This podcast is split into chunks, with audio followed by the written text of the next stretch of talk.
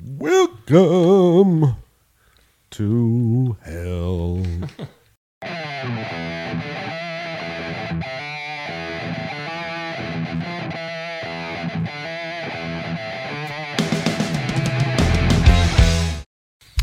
Hello and welcome to the Jersey Shore Musicians Podcast. I'm Matt. That's Jeff. Tonight, we got our very good friend, Mr. Brandon Hans. Thank you very much. I appreciate you guys having me. Wow, thanks for coming on, brother. Absolutely. How are we doing tonight? Good? Yeah, man, I'm doing good. Awesome. I just had a day of teaching and now had some dinner with the family. Oh, very cool. Helped put the kids to bed. Now I'm here. Now I'm here. It's a good rock star life. You know? That's a good night, man. Yeah, it's a good night. It's amazing how it's like, oh, yeah, I'm going to go play this show. And then the next day you're mowing the lawn. Yeah. It's like, yeah, that's great. We all do it. You look back like, what happened to me? I've been saying that a lot lately. You're on the front lawn mowing it going, kill me. Oh, yeah. 11. Jeez, 1 o'clock. Right, now it's like 7:30 if I'm not up. I'm going to be rushing all day. I wish I had 7:30. Let's talk about how you got into music. How did I get into music?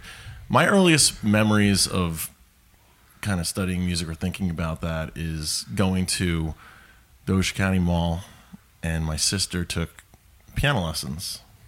I think it was Baldwin maybe at that time.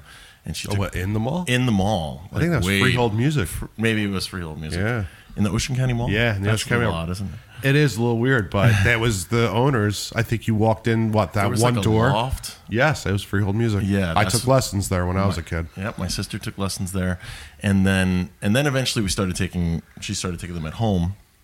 And that's when I started taking them as well with Miss Bergeness. And she's gone now, but she was an awesome teacher, and so, I used to take piano lessons after school, half hour back to back with my sister, and it was great. And my mom played guitar. She played acoustic guitar, and she played a lot of Beatles stuff. And I remember the first song that she ever played that I just was like, wow, it was Eleanor Rigby, and I was like, because it was like, I don't know, something about it. It was a minor key. It was in a minor key.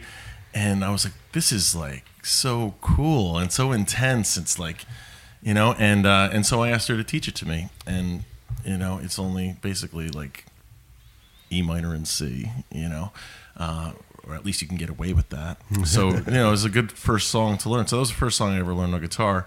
And then, my mom had a bunch of like Beatles books that had chord charts. And back then, like, the book was like $3 and it had 150 Beatles songs in it. Yeah. It's like, oh my goodness, like I can play everything I want as long as I learn chord charts. So she taught me how to read chord chart. And then, I learned a lot of my open chords that way. And then beyond that, I started in, I believe it was fourth grade, taking trumpet lessons. My sister, kind of followed in my sister's path. She learned saxophone, and I was like, well, I can't learn saxophone because she's doing that. I got to do something different. And so I learned trumpet. And so I took trumpet lessons from fourth grade all the way through my high school year and senior year in high school. And all the while, well, not all the whole while, I played trumpet. I did marching band, I did jazz band, concert band, all the bands. So you were a band guy. I was a band guy, for sure. And I also, I did sports and everything, but I went all the way up to freshman. I played freshman football at Toms River North. But at the same time, I was playing in a rock band after school. And football practice was after school. And then marching band, if I continued playing football, I would have to play football at halftime, go play in the marching band, then go back to playing football. Oh, that's a lot. Yeah. So I, and I was all right. I played right guard, offensively, defensive end. I was punter. I was basically Iron Man football, playing offense, defense, and so I had a decent shot at playing, and then of course I stopped Then my sophomore year, they win the state championship. So I could have rode the bench the whole year and got a big fat ring, but that's okay. We're not going to dwell on that. Yeah. So, but my real thing was that I was in a rock band outside of school, and we used to play like 3 times a week after school, and I just really wanted to do that after school. And so, I did take electric guitar lessons, for a little bit, probably in my intermediate school time. But when I got to my senior year of high school, I said, what am I going to do with my career? What am I going to do in the music business? Because that's what I want to do. And I said, well, I heard horror stories of like Billy Joel and his manager and bad contracts and, the usual stories. Yeah. And just like not knowing what you're getting yourself into and, really giving it your all and getting pennies, and while other people are just making all the money. So I was like, if I'm going to be serious in the music business, I better go to school and like learn the business. So I looked up different schools and I found William Patterson University, and they had a degree in music management. And what I really liked about it, it wasn't like an arts degree. It was a music degree. So you had to audition for an instrument. It wasn't just an arts or, degree. So I was thinking about doing piano. I was thinking about, what could I do? I was like, well, I've already studied trumpet this long. So I got in on trumpet. I got in on trumpet. And then, I love playing trumpet, but not at that level. At that level, you're going against people that play 7 hours a day. That's what they do. That is their thing. And I said, I'm more of a singer, guitarist, pianist, And, I met with the choir director, Stephen Bryant, and he said, you know what, why don't you take a semester of lessons with me, and I'll train you to do your audition, and you can transition to classical voice. And that's what I did. So I transitioned to classical voice, and then I studied the rest of my college in that. And I also love piano. I met a really great piano director, Frank Pavese, and I added a classical piano minor. But all the while, doing music management. So you have all the ear training courses, composition, piano, basic, everything. And but you also have law and contracts, and accounting, and ethics in the music business. We don't want to deal with. Right. But when, it's like, I'm so glad I learned all that stuff, and when I graduated, I managed a little bit, managed some bands, and I was able to help them write contracts for venues. I knew how to do my own taxes, which was great. I started my business in my third year of college, Dreamscapes Music Productions. That was next on my list to ask you about. Yep. So we might as well just go right in with that. Might as well. He segues himself into the next question. It's just great. Yeah, sit here. I'm going to have a drink. Hold on. So yeah, I started that when I started teaching, and I was working at Outback Steakhouse, just like, the regular, I waited tables, and when in high school, that's kind of my first like real music gig. I started doing open mic night at Cool Beans Coffee House. Oh, okay. Yeah, and in Toms River, we're still there. Shout out to Cool Beans. But my band used to play there too, I deep history with those guys.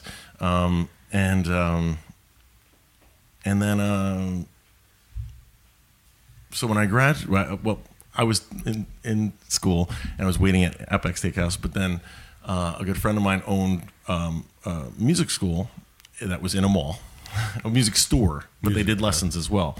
The Music Den in Denville. Awesome guys. Thank you guys. And they were like, why don't you teach and make money? I was like, well, I really never was interested in being a teacher. Yeah. It never crossed my mind.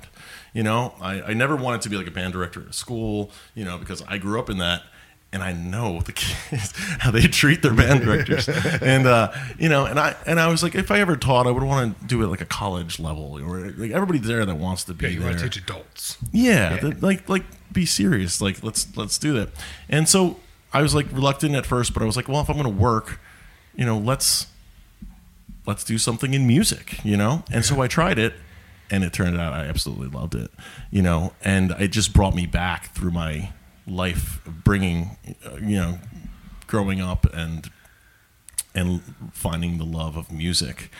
And then I started teaching voice, piano, and guitar, and then after I graduated, you know, Denville's like an hour and a half away, so I would only work on the weekends. And at that time, my mom, who's always been there, you know, finding music stuff, she looked in the newspaper and saw that the Music Academy, you know, was looking for teachers downtown Toms River. So I applied there, mm-hmm. and met Robin Tony, and you know, hit it off, and and at that time I had like a 7-inch beard, oh. you know, and so I appreciate you guys taking me on and not being scared. So then I eventually, you know, I was commuting, like doing weekdays here and an hour and a half stay on the weekends, crashing at my friend Kurt's place, and you know, but then it got so I had enough students here and I came here like fully, and then you know, I was still under Dreamscapes Music, mm-hmm. you know, as a subcontractor, and worked there until 2012, and then 2012 I said, you know, you guys are awesome, I'll love you guys forever, but I gotta go on my own. So I started teaching out of my home studio and in Lacey, okay. And I've been doing that and building ever since the music thing, and now I have a you know, I moved very close by, built a home studio, and we have a good number of students, and everybody's doing great. We actually have a showcase on June 19th. Okay. That's going to start at 10 a.m. It's got about 50-something acts, 55 acts, and all great students, all different levels. You know, people that they just started 3 months ago playing, and they're playing whatever they're working on. It doesn't matter what level. And then we have, you know, people that have been co-writing with me and songwriting, and you know, we're putting out, you know, release, you know, basically debuting a song that's going to be on iTunes. Well, okay, know, that they can, that's awesome. You know, that's awesome. The whole gamut. So okay, so I'm going to back up a touch. Sure. So you kind of come from a musical family. I'm saying. So your mom played, your sister played. Mm-hmm. Okay, so then we went to all the schooling and all that stuff. We get to you starting Dreamscapes. Now I've worked with you a couple times with my other band. Mm. You know, what are some of the things that you do besides, you know, the lessons, maybe recording and putting out the song? Like, you know, I know you put on shows that you had local guys come in and play. Let's, you know, are you still doing that? Is that something? You know, one other thing, you know, when I graduated, I started the Original Music Showcase mm-hmm. at McIntyre's Pub, and that's how I met you guys. Yeah. Right? What glorious times. I know. Right? It was glorious times. Glorious times. I remember some of those nights. You remember sometimes? Like, how'd you do that? I had a long drive home, so I couldn't be that banged up. Yeah. Yeah, so, I mean, just my love of original music, you know, because I've always been a songwriter. Mm-hmm. I kind of left that out, but, you know, ever since I learned how to play music, I you know, I wanted to write my own, mm-hmm. you know, because I grew up listening to The Cures, like, amazing lyricist, and Metallica, and Nine Inch Nails, and Rage Against the Machine, all people that had like lots to say, you know, and very poetic and just aggressive but beautiful. Paul McCartney, Elvis, Michael Jackson, like all those people, you know, huge influence on me today. Weird Al Yankovic, you know, the poets. Yeah, exactly. You know, he was a wordsmith. Oh my goodness, I love him. Yeah, so. Sure. There you go. Yeah. Come on. But yeah, so I decided, you know, and I did it a little bit before McIntyre's. I did it at Cool Beans. Oh, okay. And, you know, and I would showcase an artist. I didn't want to do an open mic night because you never know what ruffians will come in. You don't know what's going to happen. And I did it for a long time. And I just wanted to do something different where, you know, I would book 3 solid acts, give everybody 45-minute sets, and you know, run like a show, but not have it like a competition. Mm-hmm. They never wanted to do a battle of the bands. Oh, yeah, no. Because all that does is pit bands against each other. Oh, yeah. When that's the exact opposite of what you should be doing as a musician. Jersey shows. Jersey shows. They used to do that shit all the time. Yes. Yes, I remember. So, you know, basically it's like who could sell the most tickets and who could badmouth the other band the most. You know, you sell the most tickets, you're the best band. That doesn't make sense to me. It doesn't really work like that either. It's not, And then what happens after the show's over? You're going to book a tour with this band that you really liked but couldn't admit. Mm. You know, I mean, you know, you want to network with these bands. These bands are trying to make a business out of their band. Yeah. You know, those are the people you want to befriend. And yeah, the best promotions when you get like, another band goes, oh, you got to listen to these guys, you know? Yeah. Yeah. Oh, my God. You know, my fans really like your fans. Wait a minute. My fans really like your fan, your band, your band. Yeah. Wait, why don't we play the show together so they all come and they watch both of our bands. They don't just come for our band and they leave. Mm. You know, let's do that. And then the bars say, oh, wow, there's a lot of people here. There are still a lot of people here. We should book these guys again. Yeah. You know, and then you have a venue. Yeah. You know, it's like... Well, that's been the music scene for the last, I'd say, 5 to 8 years. People come out, they see one band, and they go home. Yeah. Nobody comes out to see a show anymore. They go out to see the band that they were baited in to go in to see. Yep. And then that's it. And I think that was different about what I did at McIntyre's. And, you know, after McIntyre's moved, mm-hmm. you know, it wasn't big enough to do the full bands and the three things and switching out and everything like that. And, you know, I tried it a little bit at different venues, but, you know, I started having children, you know, and they wake up early. And, you know, and also my school was building. But as far as doing original shows, we've invested in live stream stuff.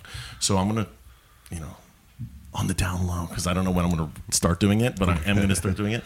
You know, we're going to be doing a live stream original music showcase night. Wow, that's kind of cool. Out of the studio. You heard it here first, folks. Yeah, that's right. That's right. I haven't really said much about it. We're also breaking news.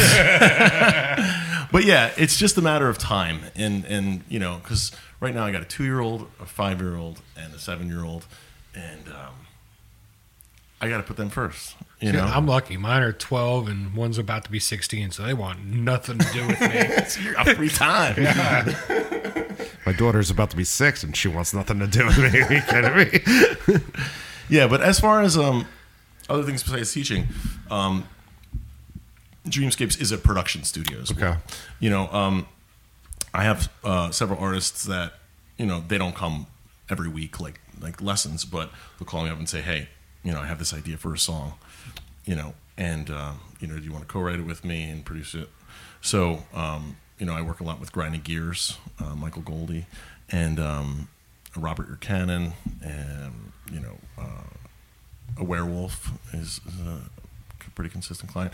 But, you know, it's a wonderful thing, and a lot of others. I'm sorry, I'm not naming everybody. Yeah, but, you know, they come in, they call me. You know, we usually do night sessions because that's when I have my free headspace where I can create. You know, and we'll co-write a song together, or they'll say, hey, I wrote this song. You know, can you help me produce it? And they come in. You know, they say, okay, these are the chords. You know, but I don't want to play guitar on it. Can you play guitar on it? You know, so, and then we'll put, you know, track drums, bass, guitar, keys, you know, any synthesizer stuff, whatever, you know, we want accordion, I'll either bust out the accordion, pretend to play it, or I'll just play it on the keyboard. There you go. Yeah. You know, but aside from that, you know, I also do film scoring. I work a lot with Garden State Productions. We did a couple short films. Nice. And, you know, other things that, you know, aside from the film scoring, which I'd love to do more of, you know, and I just don't push it right now because of my time. Mm-hmm. But pretty soon. Well, you know, I mean, in all honesty, I think now in TV and film, that's where money is for music. There, it's not shows. It's not touring. It's not. Mm-hmm. It's like, I mean, I have a story where it's like I've had a couple thousand plays on the radio, 10 seconds on TV, and the scale definitely does not balance out. No. So it's like, well, wait a minute, you know, 10 seconds is, you know, But so I really think it is shifting to TV, film. Absolutely. You know, you're going to make a good dollar if you do it right. Yeah. And if you have the wherewithal to know how to register all your stuff. Mm-hmm. And that's one thing I do with my clients as well, because you have to know what an ISRC code is.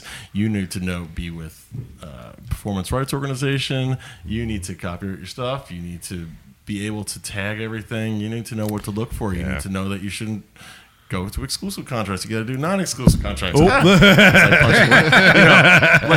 Like what is all that, and how do you navigate that? And I think that's, you know, a big reason why a lot of people have so much difficulties making money in the music business is they make it very difficult to make money. They want you. Well, a lot of people also want to try to make money just playing in a band, and there's no money playing in a band unless you're constantly selling out your merch every show. You're not making money. Yeah, you got to be touring. You got to be really good sales. But you got to be touring on a huge level to make money from the tour. Yeah, like if you're just doing like a tour as a normal band, you're making your money on your merch. Yeah, you have to do that. Yeah. And that, you know, that's a lot. And you're not going to make any money with Spotify and all that. Oh, no. I look at the tens of pennies you could get. Tens of pennies. I know. It's like, the year end. What did all my artists make? And I'm like, who wants pizza? Yeah. Okay. The only thing good about that is you can see not who clicks, but how many clicks per song. And if you're like shotgun approaching, you can kind of see, okay, don't go in that direction. Maybe more this. Right. There's pros and cons to everything. Yeah. In that, but how did I release this? You know. Yeah. What is it about this song that people like? 2 weeks ago, we checked out. Me and him put out a song about a year ago. We never really promoted it. It's like a little side project we have, and we looked it up. I think it's made like $3.27, something like that. Yeah.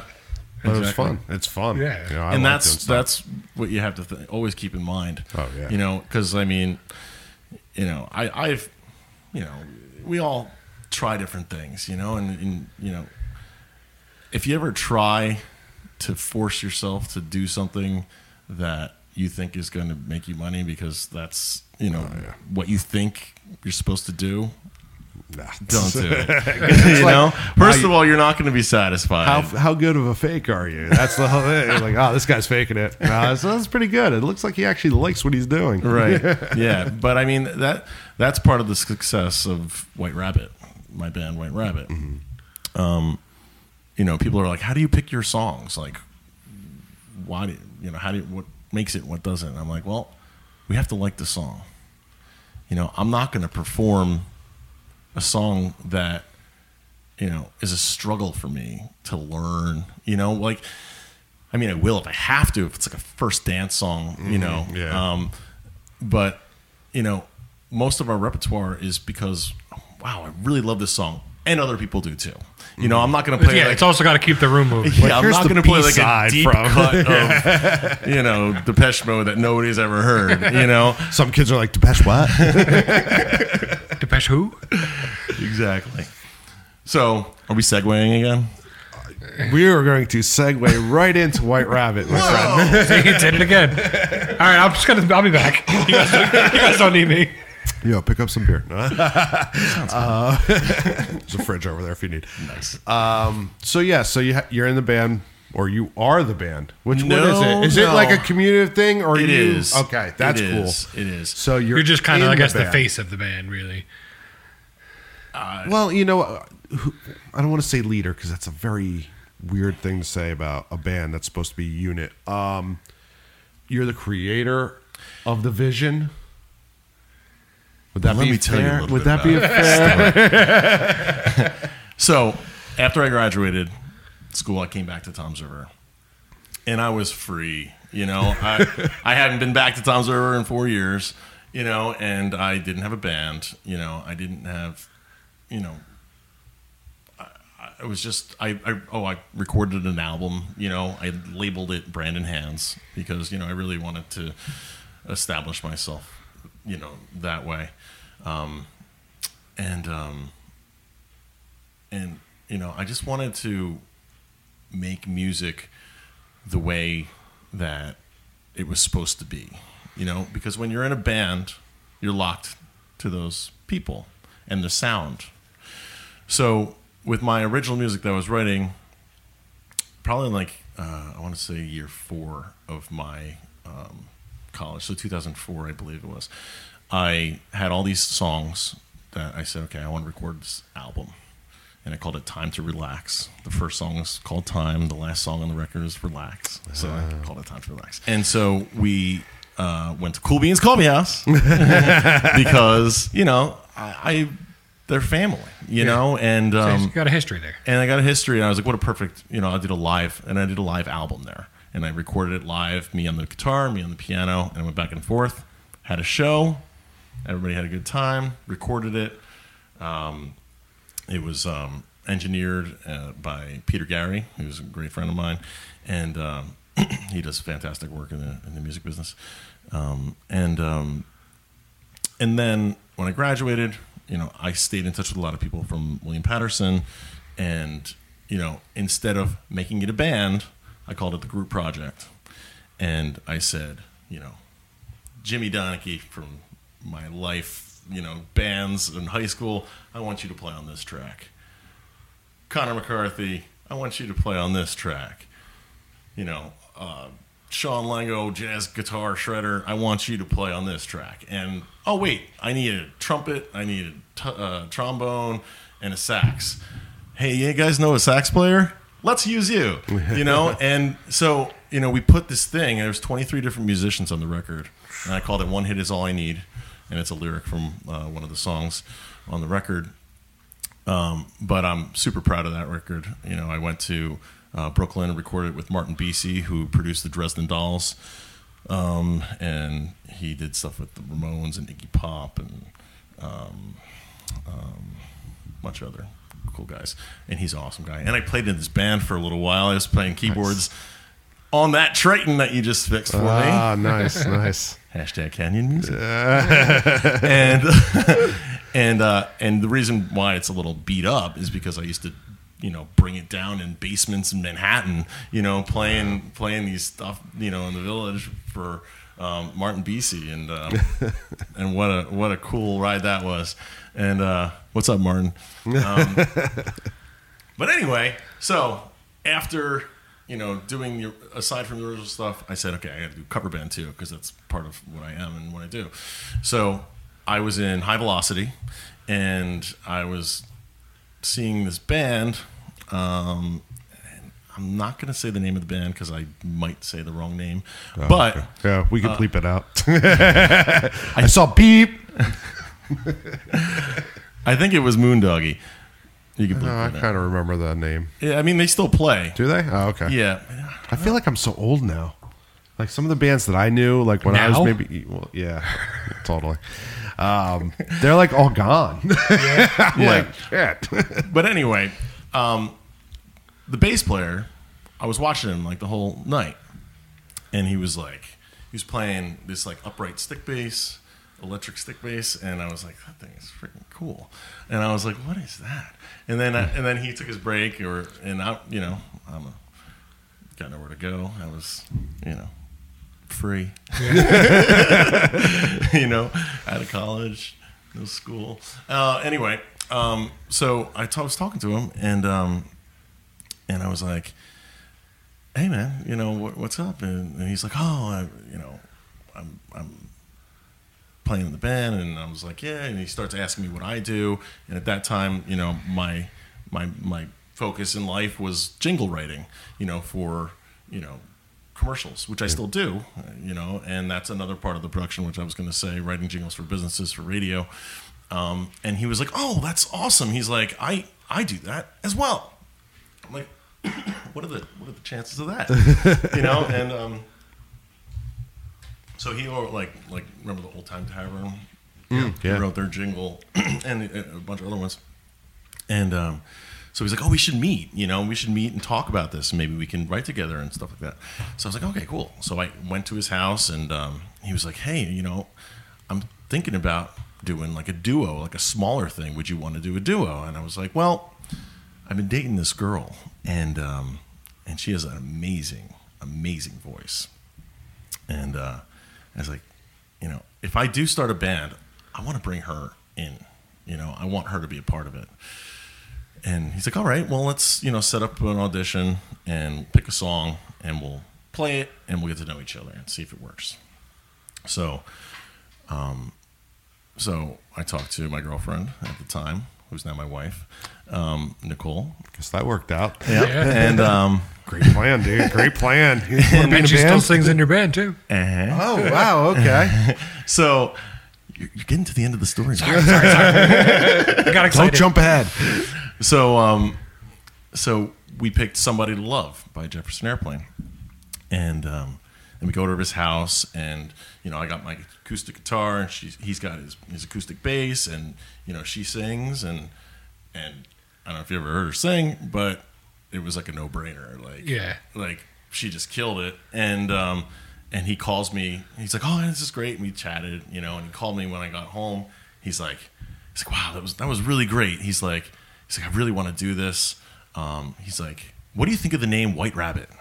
And I'm like, first of all, I'm a big Alice in Wonderland fan.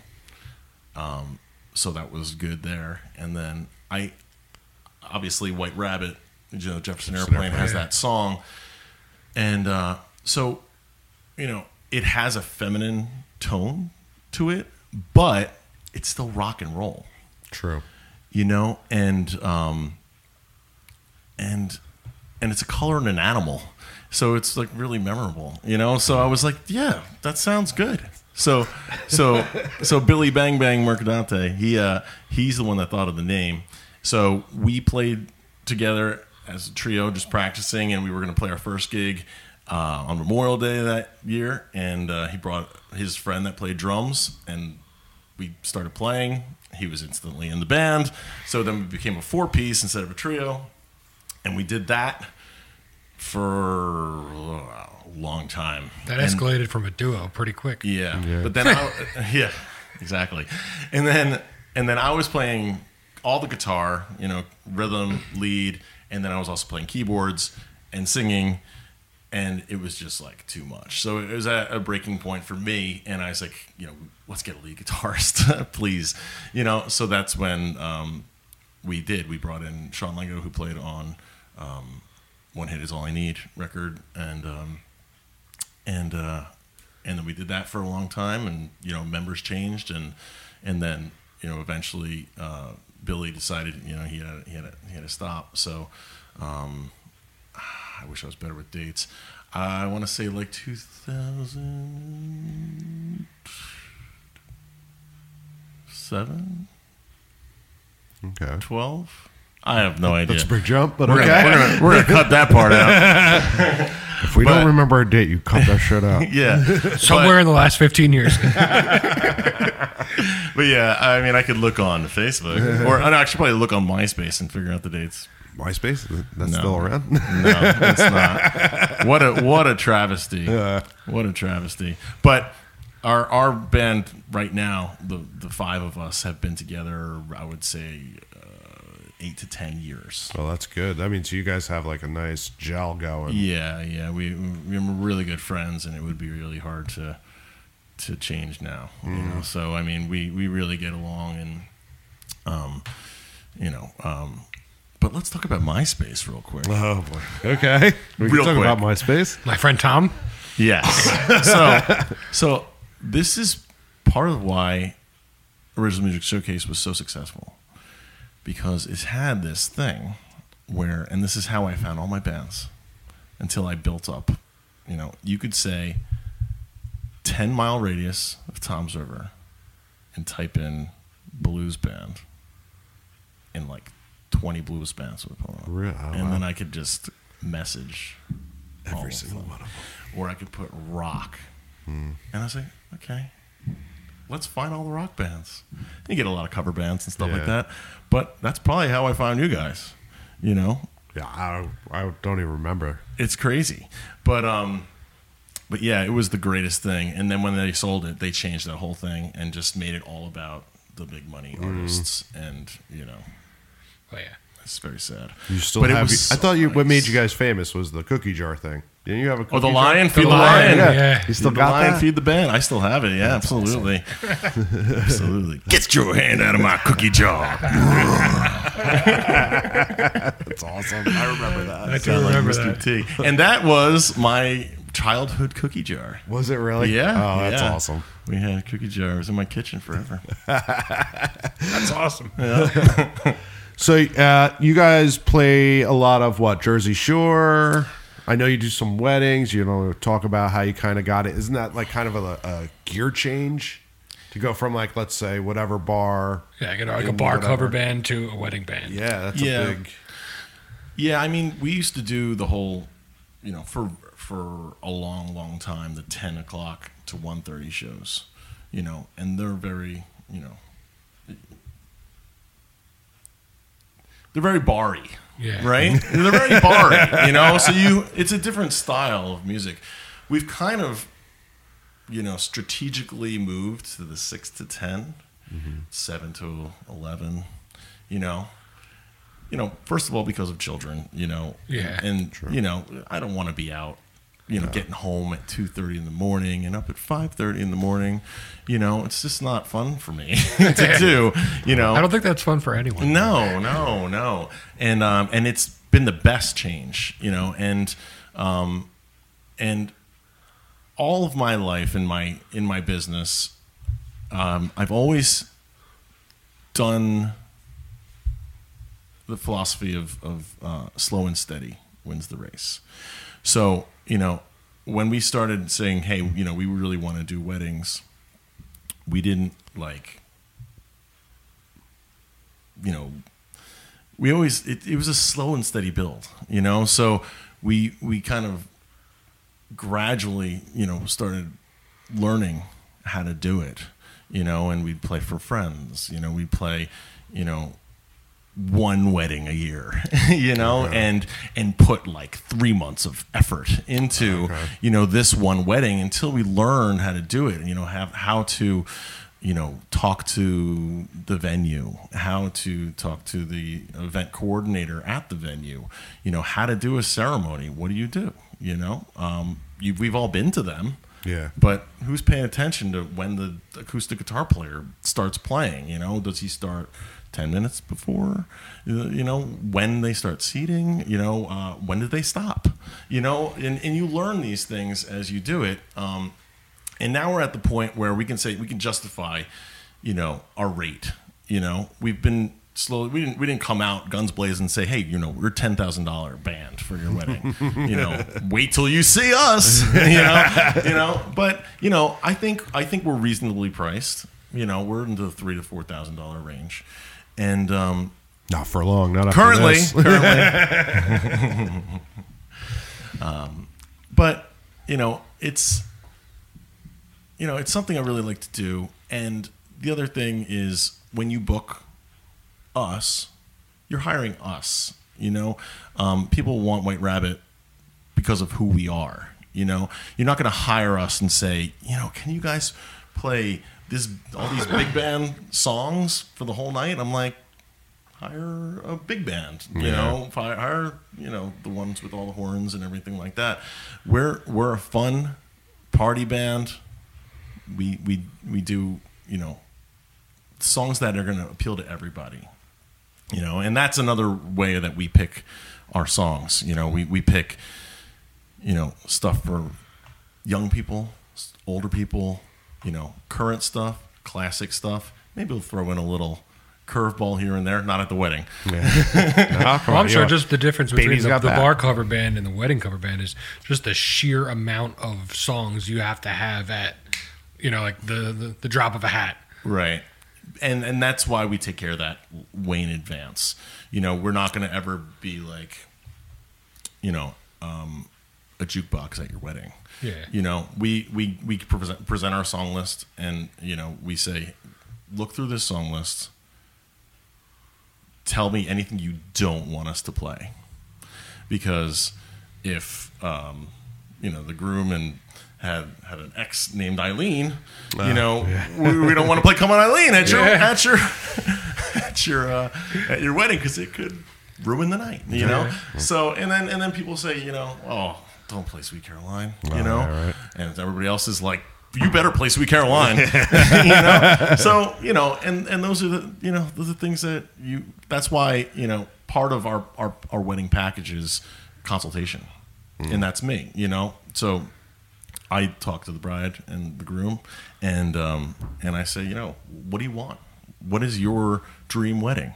You know, and you know, how can we make it happen? And that's why I call it Dreamscapes Music. And you know, my little motto is where dreams and music come alive. You know, so if you're a musician that wants to learn how to play music or become a more musical, you know, just as that to have that in your life, you know, so you could sit around a campfire, let's make that happen. You know, and play songs for your friends or on your boat, you know, or do you want to write a song? You know, how do you do it? Well, here's a list of my 180 songs and 200 co-writes or whatever it is now. I don't even know. But, you know, how do you do it? What's the process? You know, or, oh, this is a cool thing. I am a qualified provider for the Division of Developmental Disabilities. Okay. So, what is all that? Well, all those words. It's a lot of words. It's a lot of words. So basically, there's a program in New Jersey, and it's the Division of Developmental Disabilities, and they provide funding for people with autism, Down syndrome, general learning disabilities, and all of them, you know, all of the disabilities. So when you're, you know, in that category, you can, as long as you're an adult, it's for adults, you can get funding provided. And so, you know, I applied, I showed them my school and how I run things, and I was accepted as a qualified provider. So I've been doing that for a number of years, and, you know, I have, you know, people with autism and Down syndrome that have come leaps and bounds. You know, Billy Wisneck he's recording an album in the studio, and David Mulvihill, he recorded a full length record, all of original music, and now he goes out and plays bars. He plays Breakers, which is where the showcase is on June 19th, and about a couple different venues, and you know, he should be really proud because, you know, it's difficult to navigate the world that we live in with autism. And and to be, you know, when I see a student that goes from just, I want to learn how to play guitar or become better at it, and, you know, basically said, you know, I want to sing and play better, and then he started building the set list and was able to memorize everything, like no problem. And then all of a sudden he had 3 hours of music. I was like, it's time to go on a stage. Get on the road. Yeah. And his mother and brother are really supportive and help him out with gear and bookings and stuff like that. And very, very proud of those. It's a great guys. Creative outlet. Yeah. So, all right. I like to do this little segment of your best and worst gig ever. What was so memorable where you walked away and went, I cannot believe that happened, or it doesn't get any better from here?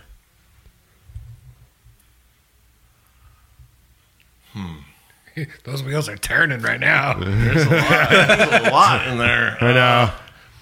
I remember, and I'm going way back, and, you know, there's been so many great moments. But I'm going to go way back to high school. And, you know, we used to play coffee shops, you know, and different open mic nights and people's backyards, you know. But, and I don't know if you remember this, but there was, I think it was teen night or original night at Joey Harrison Surf Club. Oh, yeah. I remember that very well. That's where I started out. Yeah, and we played there, and the stage was huge, at least in my mind. Yeah. And it was pretty big, and for some reason it was packed. Like, it was packed. So, I mean, I'm out there, and then we start playing, you know, our original music, and then everybody's into it, you know, and I'm like, what is happening? You know? And then I'm like, you know, and then we play like Black Sabbath, and I think it was like War Pigs we were playing, and everybody's like, yeah, and I'm like, this is the greatest thing that has ever happened to me. You know, I guess that was like the first time I ever really felt like a rock star, you know? Yeah, you got the juice. Yeah, yeah. And it was just like unexpected, you know? I think that's the best, when things like happen that you're not expecting. And I was just thinking it was going to be like a regular gig, and then it was like, we're like kicking ass, you know? It's like, this is so cool. Now the worst? Oh, yeah, the worst. Oh. Everybody's got good, you know, whether car broke down. Everybody's got a bad one. Yeah. Piano fell over during a solo. I don't know. Well, let's see. You made $75, but you drank $175 worth of tab. You know, something. I mean, that's not bad. We all did that. Oh man. I've left many shows with a negative balance. Yeah. Well. Let's see. So this actually happened not too long ago. Ah, nice. So I, you know, play similar local venues, you know, that close to my house, and I have the studio, and I, you know, I have my gear that I have to rip out of the studio and bring to the gig, and I get to the studio, I get to the show, I'm like, I got a half hour, plenty of time. It's just a solo gig. I set up everything, and then, you know, everything's ready. I'm going to sound check, and then I'm like, "There's no microphone." So I had everything set up, my guitar, everything, except I had zero microphones with me. Oh, so I'm like, "Oh fuck, I'll be right back." So I only lived like 7 minutes from the venue, so pedal to the metal. You know, I get back. You know, sweating. I have my mic. I'm going on the stage to play this like mellow solo show. I'm drenched, dripping in sweat. I'm like, I'm here. I made it. It's down at the New Amsterdam. No, staring at this. You know, I start playing. And everybody's like, "Why are you so sweaty?" And that's kind of like my signature move, though. I just sweat. There you go. I'm always drenched. So yeah, that's not the most interesting of stories, but that's all good. It's just I don't like, you know, I like to get there early. I like to just make sure everything's good, and when I have to like run last minute, that's like super stressful. Yeah. No, so after that gig though, I said, you know, and I need to invest in some extra gear so I don't have to like worry about taking stuff in and out of the studio. So now I have like a go bag. Ah, there you go. And it's like everything I need. Everything I know is in there, and after the gigs, I put it back in there, and I put it in the garage, and I don't touch it. And that's just my go back for my solo stuff. Got a gig here, gotta take that. I'm getting stressed thinking about it. We're coming out of this whole COVID thing that I was going through. Yes. Now, being in lessons studio, I mean, I know I didn't let anybody in here probably for a good over a year. Mm-hmm. So this is all still starting to be new, you know? Yeah. How did that affect Dreamscapes, you personally, as far as being a musician? Because, man, it feels like somebody just shut the light off for like a year. And now all of a sudden they just flipped it back on. It didn't dim. It didn't like kind of, it just off, on. Mm-hmm. Like it's very rat racy. Like, how's that affecting you? It was a little different. For me, it wasn't so hard-lined, because just the way I've been doing music business, I never put all my eggs in one basket. Mm-hmm. You know, so I was always gigging, but I wasn't just a gigging musician. And I know a lot of musicians that are, you know, and they gig 4 or 5 nights a week, and that is their income, you know. Some 6 or 7, you know, some 8, you know, they do double gigs on Saturdays and double gigs on Fridays. And it's like, you know, and then all of that stops. That's terrible. So fortunately, I am a teacher, and the majority of my income is from lessons. Mm-hmm. And so, so when the writing was on the wall that the world was shutting down,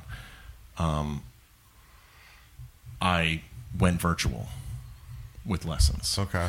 And fortunately, because I have DDD students, Division of Developmental Disability students, I was already doing it because a lot of those people don't drive. So they're relying on Ubers or family friends to drive them. And when they can't get a ride, it's not fair to say you can't have a lesson. Yeah. Or I'm going to make it up. And then how many times is that going to happen? So with all of those students, I said, okay, what's your virtual option? So we were doing either FaceTime or Facebook Video Messenger or Zoom, Skype, which actually we're really doing Zoom because that kind of came out when the world shut down. Yeah. You know, I wasn't really doing that, but it was an addition. Mm-hmm. So when it happened, I had the confidence to tell everybody, this is how it's going to happen. This is how it's going to work. And it's going to be great. So did I lose students? Yes, definitely. You know, I took a huge hit. But it got me to have everybody with a virtual option. So the students that stayed, which were a lot, they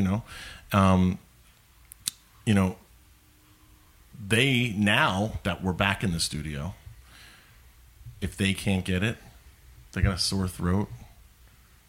They're just tired that day. Now that option's always there, yeah. They don't have to miss their lesson. So silver lining of this, it's a terrible thing that is happening, still happening. Yeah. But the silver lining is now everybody has a virtual option, and that's now it's part of their sign up. What's your name? What's your phone number? Email? Virtual contact? Okay. It's on my sign up sheet now. So as far as lessons, they're coming back. So that is wonderful. Now that it's a little tricky this time of year for lessons because baseball season starting the summer is a little tricky. Yeah. But that's another reason why I have my showcases. Mm-hmm. It gives people, something to do in the summer. I have the showcase on June 19th. People don't want to miss it. It's something. It's the first live showcase. That's another thing. My last live showcase was December of 2019. Okay. Yeah, so right before shit hit the fan, yeah. Yep. So we had the showcase, and then after that, I said, we still got to do showcases, guys. Yeah. So we did virtual showcases where everybody from home, they filmed themselves, and they sent it in. We did all the editing, and we did YouTube playlists, and we still made it a big event. We had everybody tuned in.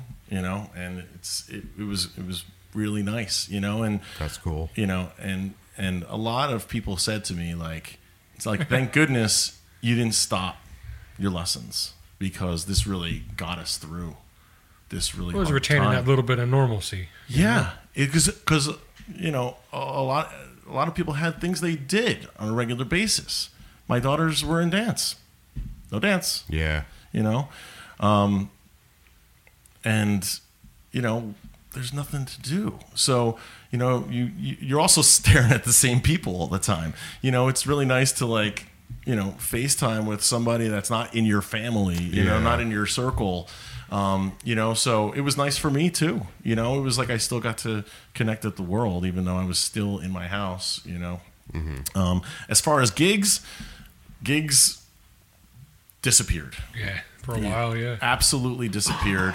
We had weddings booked that we had, I remember one was in the spring.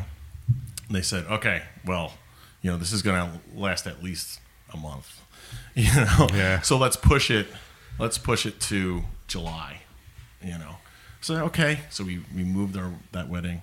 You know, the other one, let's move it to September. Okay, let's do that. You know, everybody's going through crazy stuff. All right, let's move it to October. Okay, you know. And then it just kept getting, let's just wait, you know? And so now, this year, fortunately, we have been getting calls for weddings, you right. know? You know, we're pretty booked through October. Well, that's good. You know, with the band, with the venues, you know, because fortunately we support, you know, we, you know, do takeout from the venues, and not that like that's like, you know, hey, we'll do this for you if you do this for me. But, you know, we're friends with the places that we play, you know, and we stay in touch with them. And, you know, we're always honest with our venues, and, you know, we always promote. And you know, when our when they, you know, came back to life, you know, fortunately we were one of the ones they called, you know, and got back into the routine okay. of things, you know, so. Well, that's a good thing. I mean, you know? So, you know, it's good. Yeah. It's a good thing. We're in a good spot. So, you know, and also gigging isn't the only thing that we do. Yeah. You know, we all have other jobs, and, you know, and if, you know, if the bandmate doesn't have other job, you know, they're also playing solo. You know, So I know a lot of cats that do that. They'll play solo and have a band too, or vice versa. Like, oh, you need what time? Oh yeah, I could do that and then still make it too. Yeah, yeah. We're filling in, doing sub work. Yep. You know, or studio work. Yeah. But yeah, man, it's been a ride. You got everything on your list? I'm good. I'm tapped out. All right, we'll give you the same final question that we give everyone. Okay. You could do it from the cover band aspect, the original music aspect, simple musician aspect. If there's one thing you could change about the music scene, what would it be and why? It's the same thing we get from everybody. Ooh. It's like, which way do I want to go? I want to tell you all to go fuck yourselves. We got a couple of. Ooh, that's a good one. Oh, change about the music scene. Yep. Could be anything. I know, but it's got to be good. It's just so dramatic. There's a lot of options. I would see. I'm so. It's like I have a good thought. Shut up. Oh, how about this? No. That affects everything else. Okay. Or anything you could change about the people in the music scene, the venues in the music scene, the music in the music scene. It could be anything.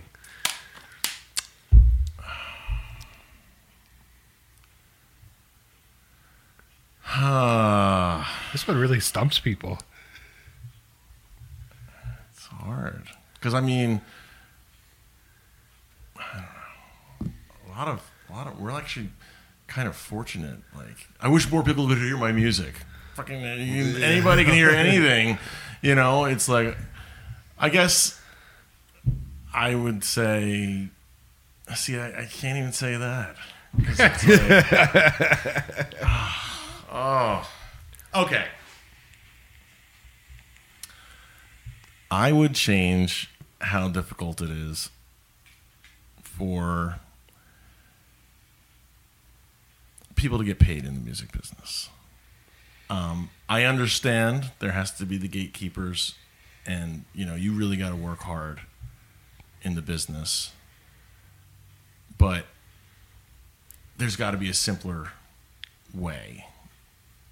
I don't like that answer. I hate that answer. Well, right there, you fucked up by saying musician paid. I don't like it. Those two words don't go in the same sentence very much. Starving artist. Does that ring a bell? Here, I'll give you some tips. We've had one that was pay to play. Uh huh. Yeah. And I'm so far off from that. I don't do it. I can't stomach it. I don't do it anymore. And we've had one guy say that he wishes he's a recovering alcoholic, so he wishes there was more dry venues for people like him, because he's afraid to go to shows sometimes because he doesn't want to be around it. Yeah. There's what was the other ones? Burn the whole fucking thing down, start over. Yeah. Oh wait, that's my answer. Sorry. There's so many different things, and it's not even a general thought like that. Mine, literally, I would if I was asked that question, the thing I would say and be crucified for it as I wish the whole fucking thing burnt down so it could regenerate and start over. Maybe have a fucking chance. Yeah. You know, but I am old now, and I get that, and I'm jaded now. 20-year-old me would have been like, fuck yeah, I'm going to take this to the limits. Yeah. You know? Yeah. Jaded is the word I was thinking of when I was trying to answer that question. Yeah, it's... I would say, okay, and it's a simple thing. I would change, if I could change anything in the music business, is...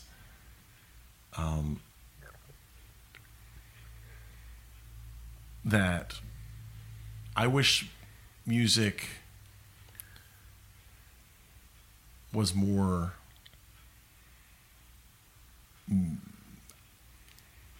passionate.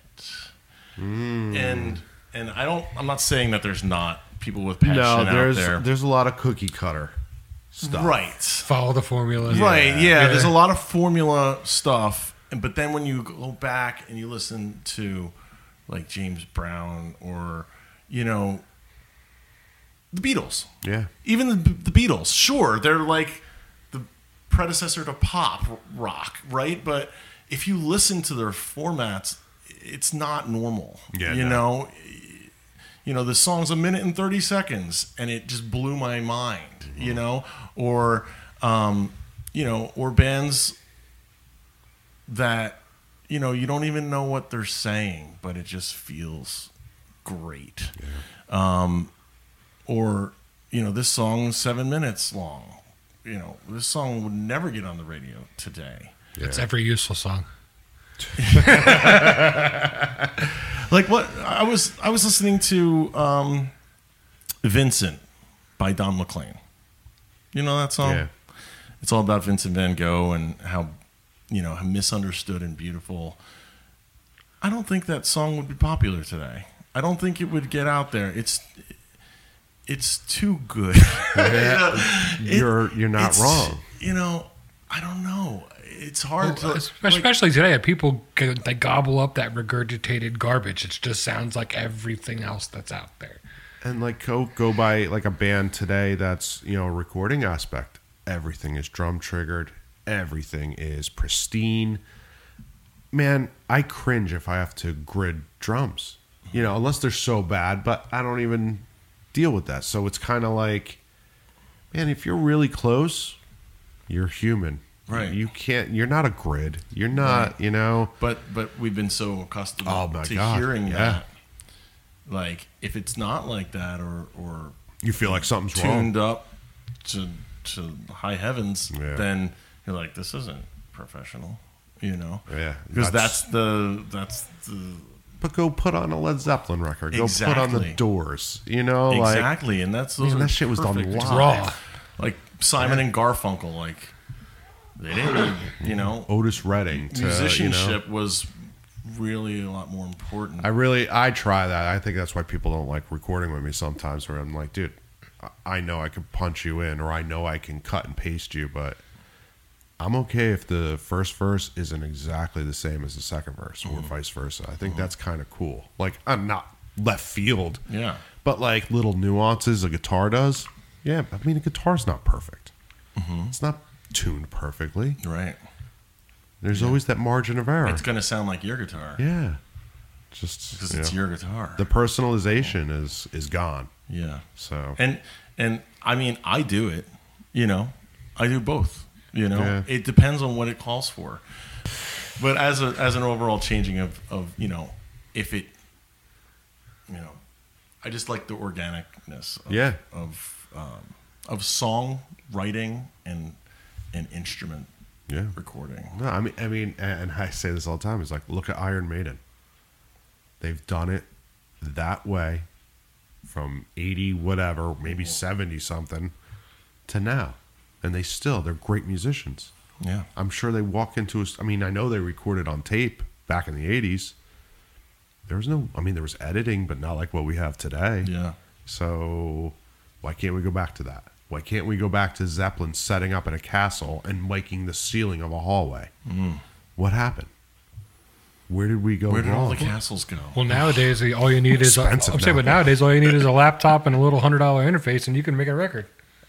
Yeah. Which is a cool thing. It's cool, but like you said, not good for us. You lose that certain aspect to it because it's more manufactured, and that passion and the energy to it it's not there. Yeah, yeah.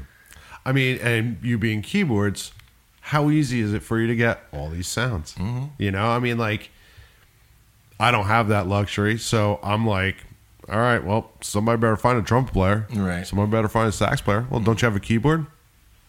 No, I'm a guitar player, man. Right. I mean, I have one, but yeah, you know, like get the goddamn real guy to do it. I know it costs money, but it's gonna make a world of difference. It does. You could tell the difference between a keyboard sax and a real sax. Oh. So it's like that's a really hard instrument, and trumpet, really hard instrument to mimic. Yeah. So, and I mean, there's players out there.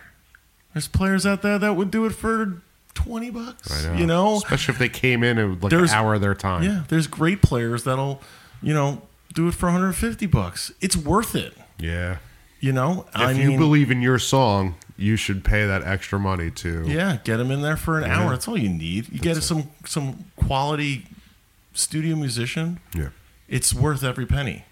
You know, I mean, in the long term, in the long run, you know, I think so. If you're putting together a record that you want to live with for the rest of your life, because why else would you do it? Yeah, you know, do it right. You know, get the musician and pay them. You know, pay them what they're worth, and they'll be happy. You'll be happy. It all comes around. It supports the music business better than listening to a song on Spotify because. You don't like Spotify, do you? I do. Actually, I did hear on a news program that Spotify has actually a really good thing that they're doing. And if you have a subscription to Spotify, right? And you pay the $10 a month or whatever.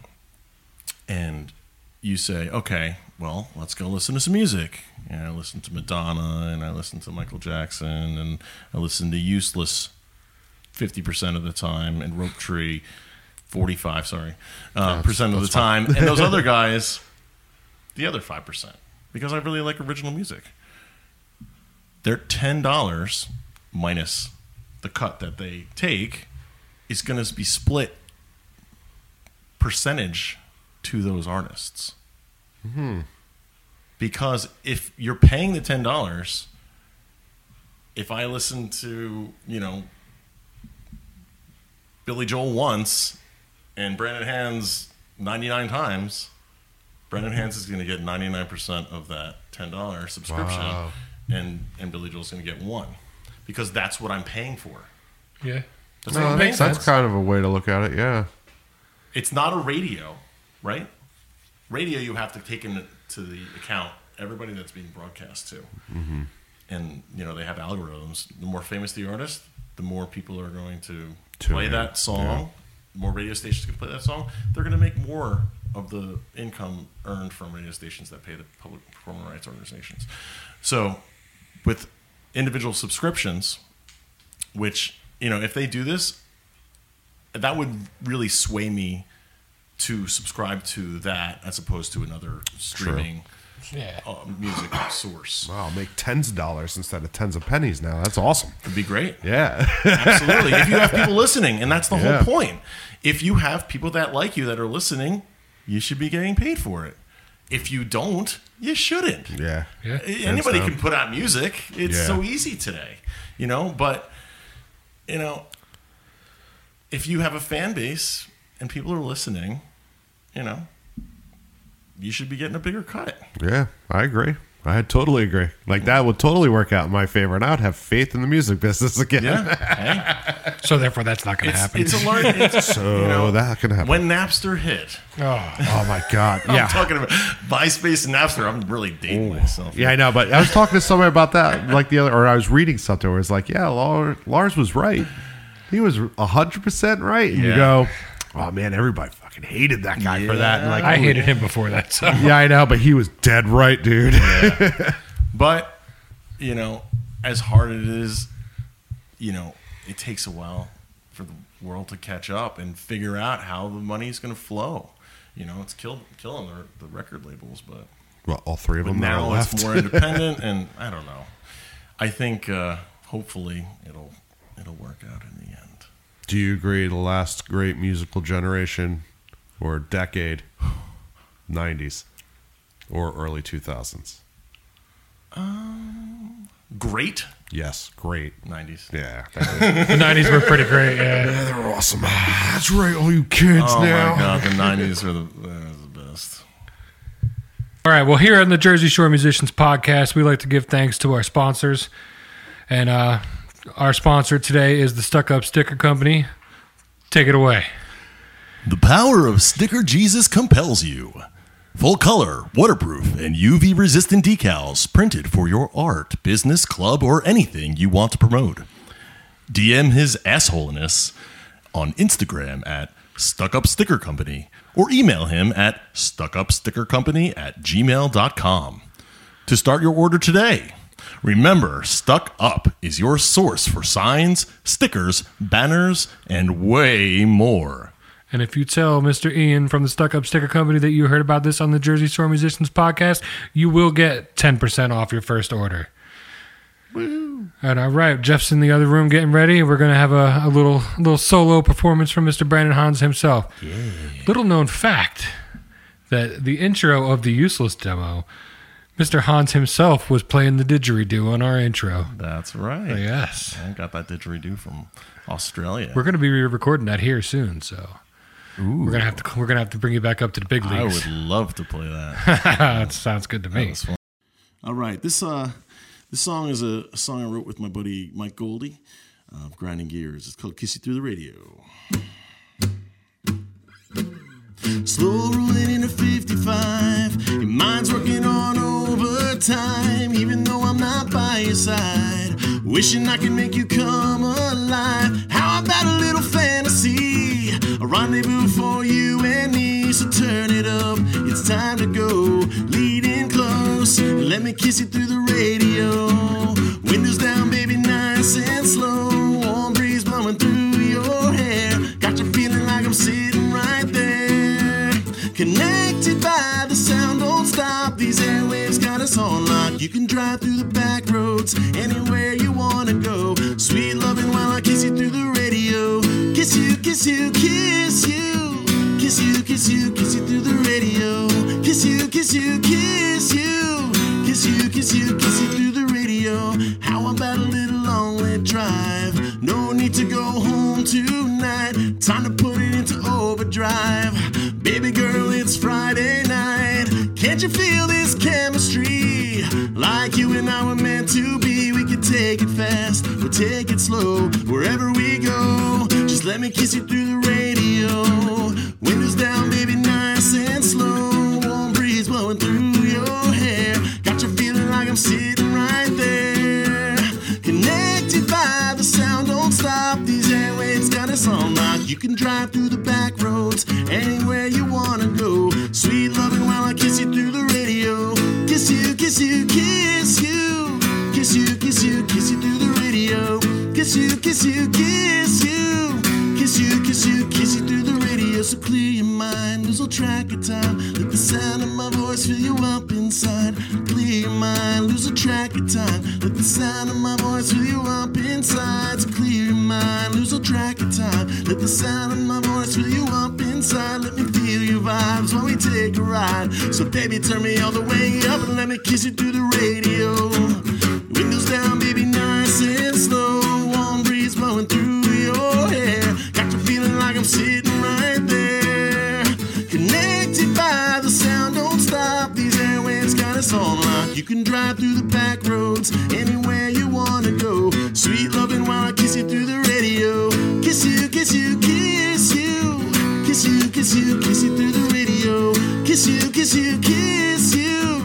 Kiss you, kiss you, kiss you through the radio. Connected by the sound, don't stop. These airwaves got us all locked. You can drive through the back roads, anywhere you want to go. Sweet loving while I kiss you through the radio.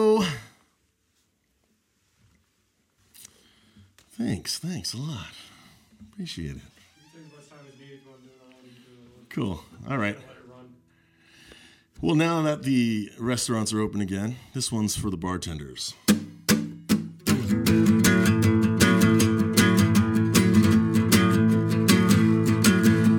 Hey, bartender, do you have yourself a moment to fulfill a mighty small request? I got this feeling you're about to say, let's finish them up, so I'm gonna do my very best to convince you, son, that this night's still young, and there ain't no need to shut it down. You see, I got a slight suggestion that could switch up its direction, turn this whole thing around. So I say, rewind the clock back to 7:30, cause you know this band's on fire. The honky-tonk's swinging and the people are singing. Yeah, this place is running wild. There's no reason to say last call. In fact, I think it's a sin. So let's rewind the clock back to the start and do it all over again. Well, every single person here is on my side, so if you want to double up your tips, well, there's a line outside about a mile long, and the power's in your fingertips. So just hit reset, cause we ain't done yet, and you know that just as well as I, that the sexy senoritas and the ice cold margaritas are here to keep this night alive. So I said, rewind the clock back to 7:30, cause you know this band's on fire. The honky-tonk swinging and the people are singing. Yeah, this place is running wild. There's no reason to say last call. In fact, I think it's a sin. So let's rewind the clock back to the start and do it all over again. Well, the barkeep said, well, listen here, just let me make this crystal clear. That's totally against the rules. And if I get caught, I'd rather not be sent away to jail and rot away with all you sauced up fools. Just in a sting and swarm of sweet southern bells caught the corner of his eye. Well, they jumped upon the bar, he threw some honey in the jar and told the band to take it from the top. When he said, rewind the clock back to 7:30, cause you know this band's on fire. The honky-tonk swinging and the people are singing. Yeah, this place is running wild. There's no reason to say last call. In fact, I think that would be a sin.